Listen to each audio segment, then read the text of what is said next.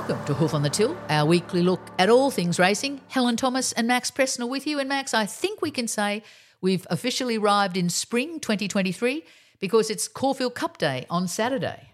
Yes, and the issues are Gold Trip. Will he run and how will he run? By gee, was sensational last start. We've also got the uh, the follow up on a highly successful Everest Day. But just what did the world tote do for Australian racing? Rob Waterhouse is going to give us an insight onto that. And then we have Grahame Begg chasing the Caulfield Melbourne Cup double, attempting to win the Melbourne Cup with a, an eight year old mare who was a crock at the same time last year. Oh, brave words, Max, describing Lunar Flare that way. But first up, let's go to that issue of Gold Trip. Is he in? At the moment, he is in the Caulfield Cup. Will he start? Jamie Lovett joins us now from Australian Bloodstock. Yeah, morning, guys. Now, it's sort of like waiting for Taylor Swift tickets. It's been like that, waiting to see whether Gold Trip is in or out of the Caulfield Cup. At the moment, he's definitely in, yeah? Yeah, absolutely. Yeah, it was a bit of a saga during the week. I think mainly driven by obviously the, the uncertainty. Um, to be fair to Ciaron and David, I, I think it was it wasn't sort of driven so much by them. It was just a case of they just wanted to wait and see how how things played out. Obviously, the horse galloped on Tuesday at Caulfield um, and come out of that nice. And I think, look, it's just one of those things that I think had he not gone so well in the Turnbull, we're always running in the Caulfield Cup, but then became a bit of a decision to make when he won the Turnbull like he did. Do we go straight into a Cox Plate? So I think that was the conundrum during the week. Jamie, uh, Mark Zahra took the ride on without a fight. Now, Mark Mark Zahra and Gold Trip, they're a pretty good combination. What do you think brought about this move?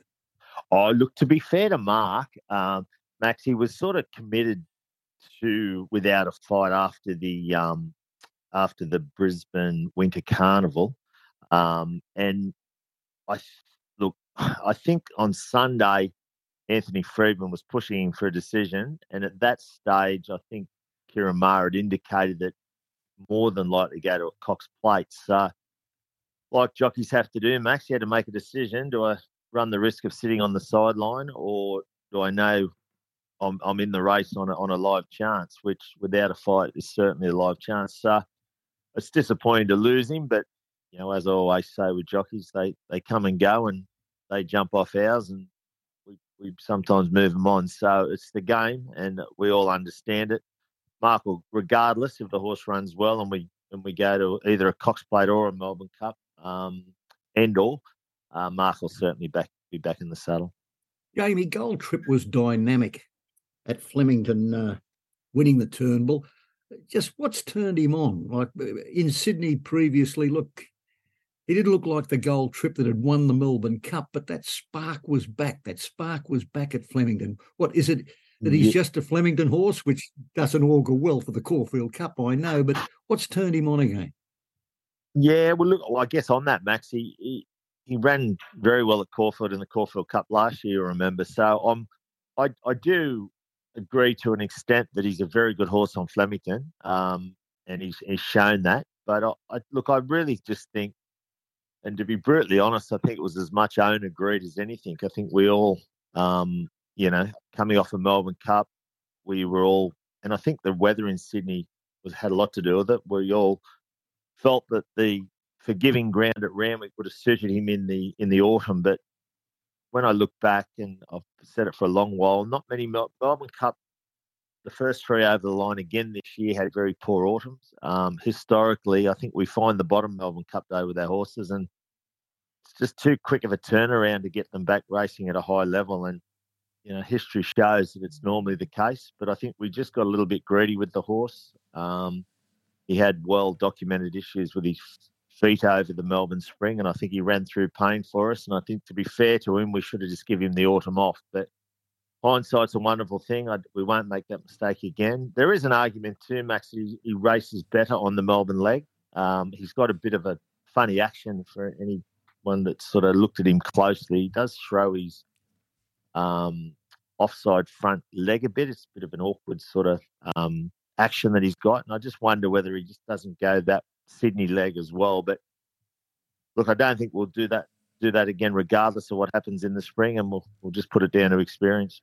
Interesting you say that, Jamie, about his gait, because I remember what something like eighteen months ago when he, in a, in a sense, had just arrived. The Victorian stewards were concerned at his at the way he moved, weren't they?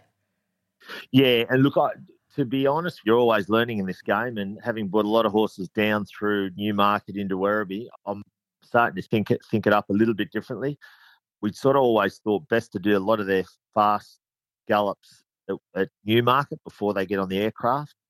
Um, and then when they get to Werribee, they just do maintenance work into the Melbourne Cup or the, or their feature Group One races. But that was another test case for probably not doing that. Um, Gold Trip had a really serious hit out, remembering that he'd come from France as well, so he's working on a different surface. So horses do adapt to that, and they do change their gait. It's quite noticeable with horses when they move onto a different surface. Um, and he had a really serious hit out that just before the last sort of gallop before he got on the aircraft. And I still to this day feel that he got off the aircraft and he was a little bit, I guess, stiff. Um, and regardless, he passed all his scintigraphy, all of his um, CT scans, but he still couldn't convince her that he was right to run. But I mean, look, wonderful thing again, hindsight. Um, it may have been a blessing because he acclimatised, and 12 months later, he, he won the, the, the big race. Certainly, I think now he's, in reference to his gait, he's certainly moving beautifully. Ciaron Maher made the point too that while he has accepted for the Caulfield Cup, if it gets better, shall we say, than a good three or even at a good three, you'd certainly have a look again because that might be too fast for him. Yeah, look, I'm again, Ciaron and David are the trainers, and I certainly don't get involved in those decisions. But I'm probably not. I think it's been overplayed a bit with the horse that he's uh, uh, needs forgiving ground. When we bought this horse, what really appeared to us, ironically, was one of his runs in France, and it was on very fast ground. And obviously, keeping a lot of data out of those European races for a number of years now, the form reference and the times that he ran on a fast ground indicated to us that we thought he was a genuine weight for age horse in Australia, and that's why we targeted the Cox Plate that first year. And then obviously he had the little issues with his one of his feet, um, and I think that's where it come this this idea that he needed soft ground because obviously forgiving ground, and they get that concussion up through their their feet into their fetlocks, and I and I just believe that. Now it's been a bit overplayed because if you saw the horse now, the way he moves, and even if you pick, pick his feet up, um, the farrier's done a great job with the horse, but just time again, he's grown out some toe and he's got a he's got a foot that looks like any foot should look in on a horse. So I'd be shocked if you know I know they're going to get warm weather today and tomorrow in Melbourne, but if they put their ten mil on or the fifteen mil that they normally do, I just think it'll be a good racing pattern. I'd be shocked if he didn't run. Jamie, your uh, Australian bloodstock makes makes a considerable uh, impact on the industry. How many horses have you got now? Max, we try and keep it our, our business model sort of has evolved over the years, and Luke and I have sort of at different points thought we could grow it to a bigger number than what it is today. But we've just found that to keep it sustainable, remembering that every horse that we buy, we, we take a share in. So we've got to, for us, we have to make sure we're winning prize money. Otherwise, you know, the slow ones, they hold you back and it's not sustainable. So we sort of keep it at sort of that 140 to 150. Um, with a combination of trainers throughout sort of the east coast of um, of Australia, predominantly Chris Lees here in Newcastle, where we're based, would, would have the majority of them, um, with a good share with, with David and, and Ciaron in Victoria. But I think that level of 150 just keeps it a, a model that, that certainly if we keep buying the right horses and, and, and winning the right races, it, it's it's profitable and, and sustainable. Um, but over that, we just found that, yeah, there was too many too many leaks. How many owners are involved in your syndicates? Yeah, it's a very good question. Um, our database would indicate that there'd be something in the four to five thousand, but I've often looked at it. A lot of the owners will buy a share in a horse and buy five or ten percent. And I'm learning more and more when you go to the races and you meet these people that they say they're in one of our horses. Um, they're in syndicates, so there might be a guy that takes five percent, but he puts ten of his mates in. So all of those people obviously are owners as well. So that number could be anywhere from two to three times that. We, we don't know. But the, the fantastic thing about the Australian racing model is that it enables those sort of people to enjoy days like last Saturday, Everest Day. Like we had, we had a, we didn't have any luck, but we had a number of runners and oh, there was hundreds of owners on course. So it's fantastic. And I mean, as you know, when you travel abroad and European racing and, and particularly racing in the UK, we're the, we're the envy of the world with our, our participation rates. And obviously, it's certainly a lot more mainstream here in Australia than it is when you when you travel abroad. And we're very fortunate with the funding model that obviously Peter V'landys was the instigator and the, the flow on effect. Um, yeah, we're just I, I never lose sight of the fact that we're we're very fortunate to to be able to be racehorses here in Australia. One last question though about Gold Trip. When he retires, say he, he you know he goes well or he wins the Caulfield Cup, then the Cox Plate, then the Melbourne Cup. As a young stallion, how attractive is he to the Australian market, to the you know within the Australian breeding market? Yeah, look, sadly, I don't think he has any appeal. You know, having been down that road a few times with well performed staying horses, uh, I've had that discussion with a few of the owners this week. Actually, like he's he won it, albeit the Turnbull was a set weight and penalty race. You could argue it's probably the best mile and a quarter race we've seen for a long while. That that you know with the international horse West Wind Blows and and the Hong Kong horse, and if you look at the ratings of that race, you could argue that was as good a 2,000 metre race we've seen in this country for a number of years. So from a stallion perspective, you say the way he won that race, um, you know, his time from the 400 to the 200 was you know, Newmarket handicap type time, it, he's certainly got a devastating turn of foot. And they're the, they're the sort of stallions you want to breed to. But unfortunately, the game is totally gone full circle. And it's even going on in the Northern Hemisphere now. Like they're horses that are well performed um, out beyond a mile and a quarter. Unfortunately, there's just no commercial appeal. So, and on the flip side to that, to keep him in training, um, you've only got to look at the next three weeks for his ownership group um, hopefully, and there's an opportunity for him to race for $18 million, you know. So with the Caulfield Cup, Cox Plate, and the Melbourne Cup, he could never he could never make that sort of money at studs. So unfortunately, um, or fortunately, depending on which way you look at it, if you're in the ownership group, it's it's more profitable and lucrative for this horse to stay in training as opposed to retiring and standing him at stud. And you'd be lucky to, I would think, be lucky to attract 50 mares. It's it's just the way our game is. You know, Golden Slipper winners command 30 million and stand for 80,000. And most of them, you know, they don't train on past their two-year-old season, and then yet you get proper horses. Um, and by that I mean, you know, Group One weight for age performed horses like Gold Trip that have no commercial appeal. That's another country we've got in our industry. I've, we've got a couple of those horses that um, and we nearly found ourselves in that position with a horse called Top Ranked. Um, he won an Epsom handicap, and I couldn't find a home for him at stud. He was, you know, he ran third in a lock-in, Group One winner here in Australia. He Won the Bill Ritchie at seven furlong. And none of the studs would even look at him. Thankfully, up Basil Nolan um, in Queensland stood him, and he's, attracted really good support from breeders up there, and they're you know, more so that Basil's pushing him. He's got such a good name in the industry that they're supporting Basil, I think, as much as the horse. And how do you rehome a stallion? Like, that's very difficult. And and you get a well performed stallion. They're, they're not that easy. Anyone that knows thoroughbreds, you can't just park them in a paddock. Um, yeah, they're obviously they've got other things on their mind, and they can be quite a handful. So.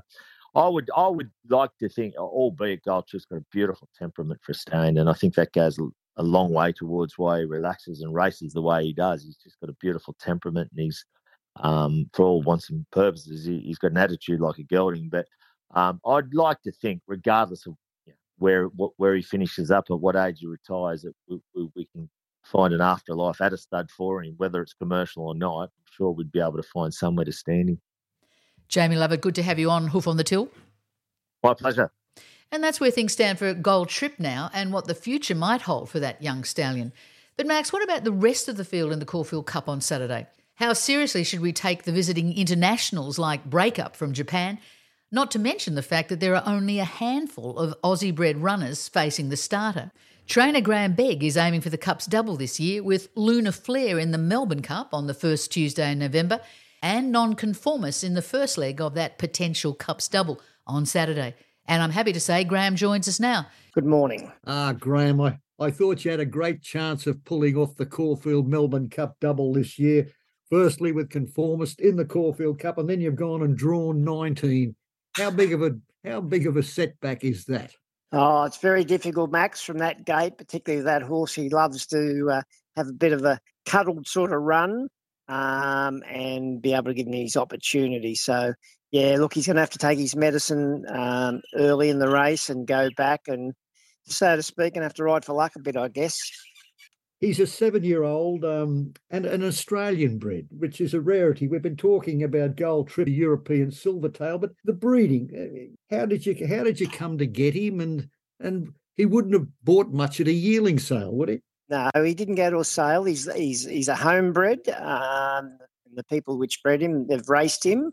Um, they syndicated them themselves, um, and they've had a lot of enjoyment out of him. And uh, he's been very good to them over the last three or four seasons of racing. Um, and uh, you know they they really love that horse.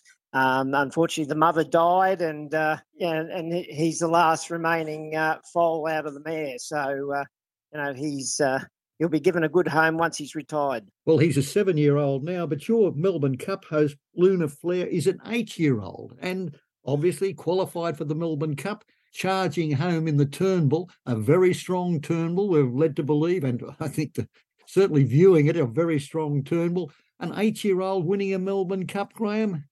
Well, records are meant to be broken, Max. You should know that. Uh, but she's in great form. Uh, we always felt that, you know, by the time she was having a third run in this preparation in the Turnbull, she'd start to put a hand up. She just really relishes racing at Flemington. Um, so she runs Friday Friday week in the in the Moonee Valley Cup, and that'll be her final lead up into the Melbourne Cup. Uh, you're now training at Cranbourne, Grahame. How how does Cranbourne compare with your heyday at Royal Randwick? Well, Max, it's a, it's a very busy track. There's a lot of horses in training there. Um, it's only a, a training track. Uh, essentially, that's all they do. There's two parts to Cranbourne. There's the racetrack, uh, then they have the training centre on the other side, and uh, and it's designated just for training only, uh, where they've got three grass tracks and uh, a very big sand track, and they've got trails out the back, so you've got that rural environment to be able to work the horses. Uh, but as I said, there's a lot of horse in training there. Uh, the weather's not that kind down down there. Um, tends to rain a lot that side of town. Um, so yeah, the tracks are always got plenty of give in them. Just getting back to Lunar Flare, last year she was only a seven year old and she was going pretty good and uh, uh, she wasn't allowed to start. What was the background of that? Yeah, she had a, a, a bit of bruising in one heel, um, and uh, the, the, the, vets felt that she wasn't suitable to run on the day, unfortunately. Um, we'd had a trouble free run with her. She's never had an issue ever, um, the whole period of time I've ever trained her. And it's just one of those things. I think probably a bit of a combination of everything. You know, we had a lot of rain last year. Their feet get a bit soft. Uh, it's just bad timing, unfortunately. Uh, but look, this this year we've had a trouble-free run up to now, and uh, you know, hopefully everything goes according to plan. Is she a better eight-year-old than she was a seven-year-old? I believe so. Um, she's a more complete racehorse, and the way she won the Ramsden early in the year as I said, she really relishes Flemington and she she loves a very fast run race. So where she can just sit back and and just sort of switch off and give her a chance to finish a race off. But look, with 51 and a half on her back in the uh, in the Melbourne Cup, I'm sure that she'll give it a good shake.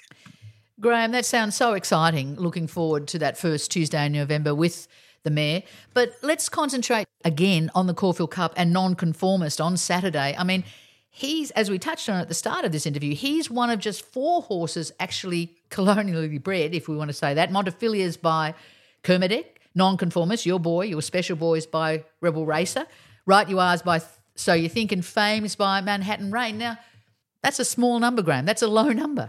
It certainly is. Look, I just think that, you know, people just this day and age, they just want a quick return. They don't breed to, you know, to give the horses an opportunity to uh, become stayers, and it's just all oriented towards the sprinting type horse, and uh, you know that's that's the reason why. But you know what? If you can be patient, the rewards are great. How do you look at the field, Grahame? What about the other runners? I mean, some of them are actually based in Australia now, so they're not internationals as such. But how do you rank them this year? Oh, it's very hard to get an assessment and get a line on on you know those horses from overseas because you know it's whether they've settled in well once they've arrived into Australia. Um, you know, I don't know the form of the horses over there, what the quality of the horses they've been racing against, but you know, I know from past experience, you know, when the, the really good horses do come here from Japan, um, they're you know certainly more than competitive, and uh, you know, they've got superior stayers to us. Um, so it's certainly you've got to give them a lot of uh, kudos and uh, you know healthy respect. Trainer Grahame Begg talking to us on Hoof on the Till.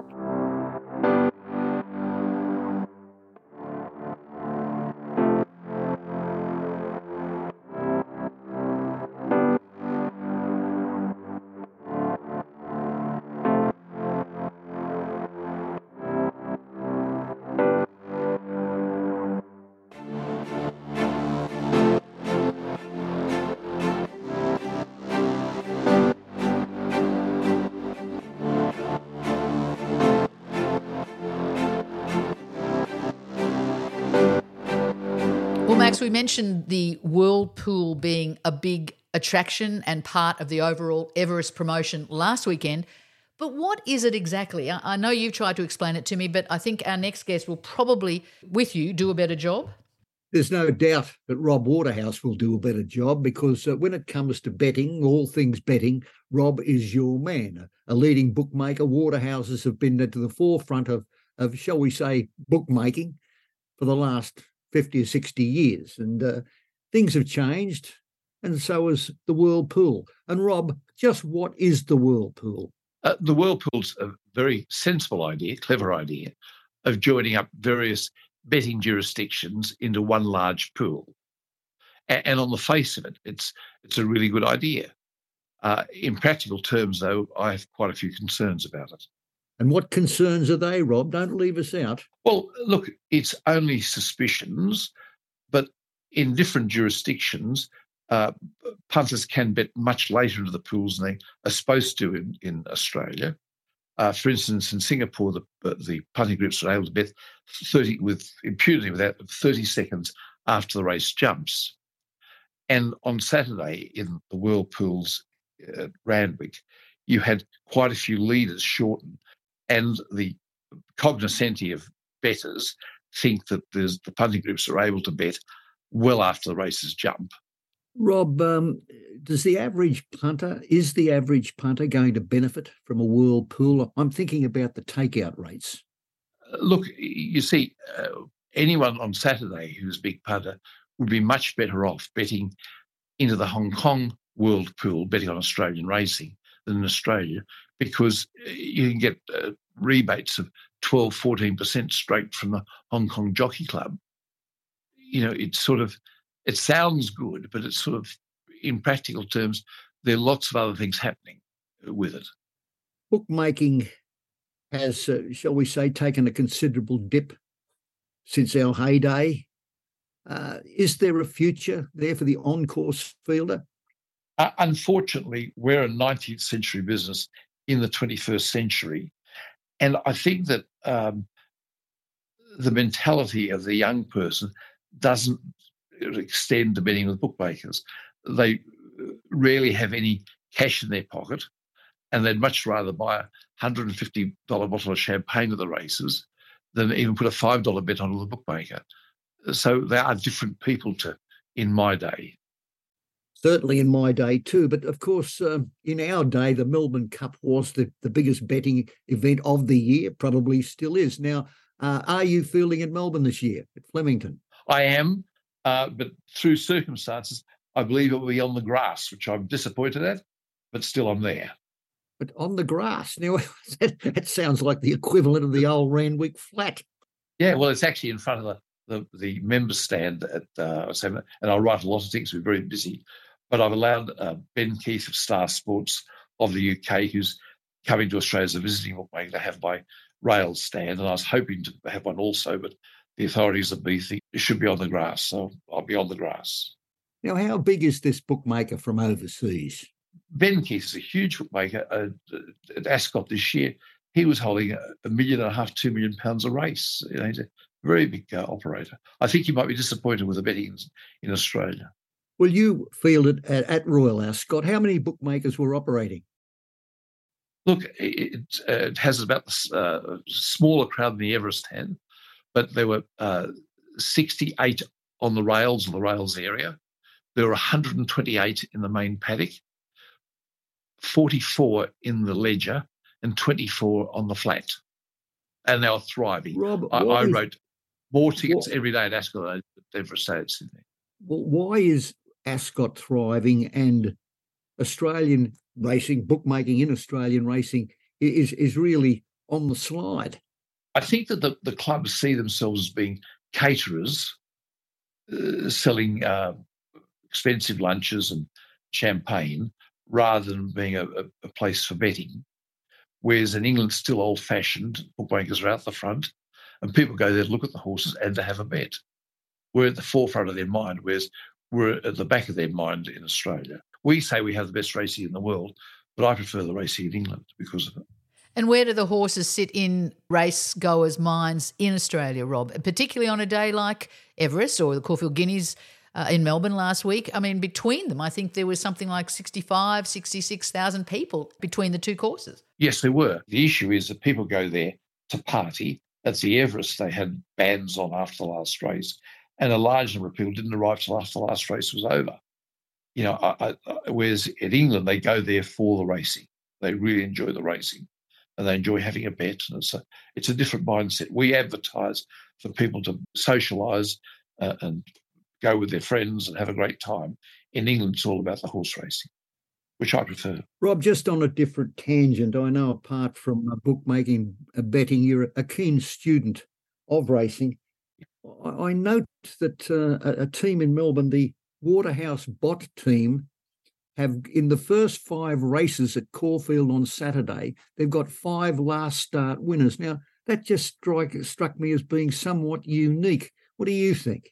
sounds pretty unique to me. But fancy uh, trifecta in the Breeders' Plate. It wasn't a bad effort. Max wasn't. I think that's never been done before. The partnership is obviously working. Um, Gai seems to be spending a lot of time in Melbourne now, and uh, I think Alligator Blood is a, an example of uh, just like how her expertise coming to the fore. Yes. Well, look, we for the last forty years, Gai and I have spent this time of year in Melbourne, and I've commuted back to Sydney often. But uh, she's always uh, done that. But I, think it's a the partnership is made in heaven. I, listened to a very interesting podcast on a program called Freakonomics about joint CEOs, and it seems to where you have the founding CEO with a smart young person, they can do go gangbusters. And I think it's a great combination with Gai and Adrian. Uh, Gai uh, organises, dictates all the work and gets reports, and she's at the barriers teaching horses to jump and that sort of thing, doing the things she likes to do, and he's doing the things he has to do, and it works out very well.